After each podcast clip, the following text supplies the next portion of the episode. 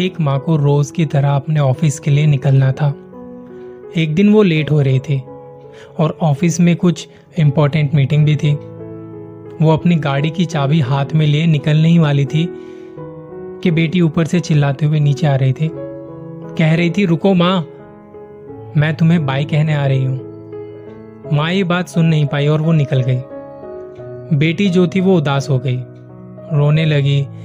Breakfast table पर आके बैठी और माँ ने जो नाश्ता रखा हुआ था वो उसे देखे जा रही थी, उसे खा नहीं रही थी। घर में एक खाना बनाने वाली अम्मा जी भी थी। उन्होंने कहा, बेटा जल्दी नाश्ता करो, टाइम हो रहा है, स्कूल बस आने वाली होगी।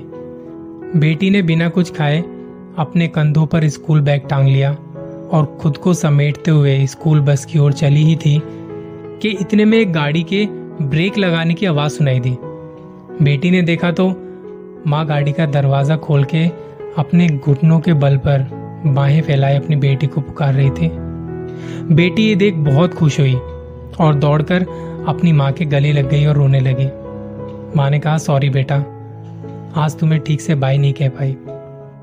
आज इस बात को तकरीबन 20 साल हो चुके हैं। किसी को याद भी नहीं है कि उस औरत को उस मीटिंग में आते हुए देर हो गई थी, लेकिन एक बेटी को याद है कि कैसे उसकी माँ उसे बाय कहने आधे रास्ते से लौट कर आई थी।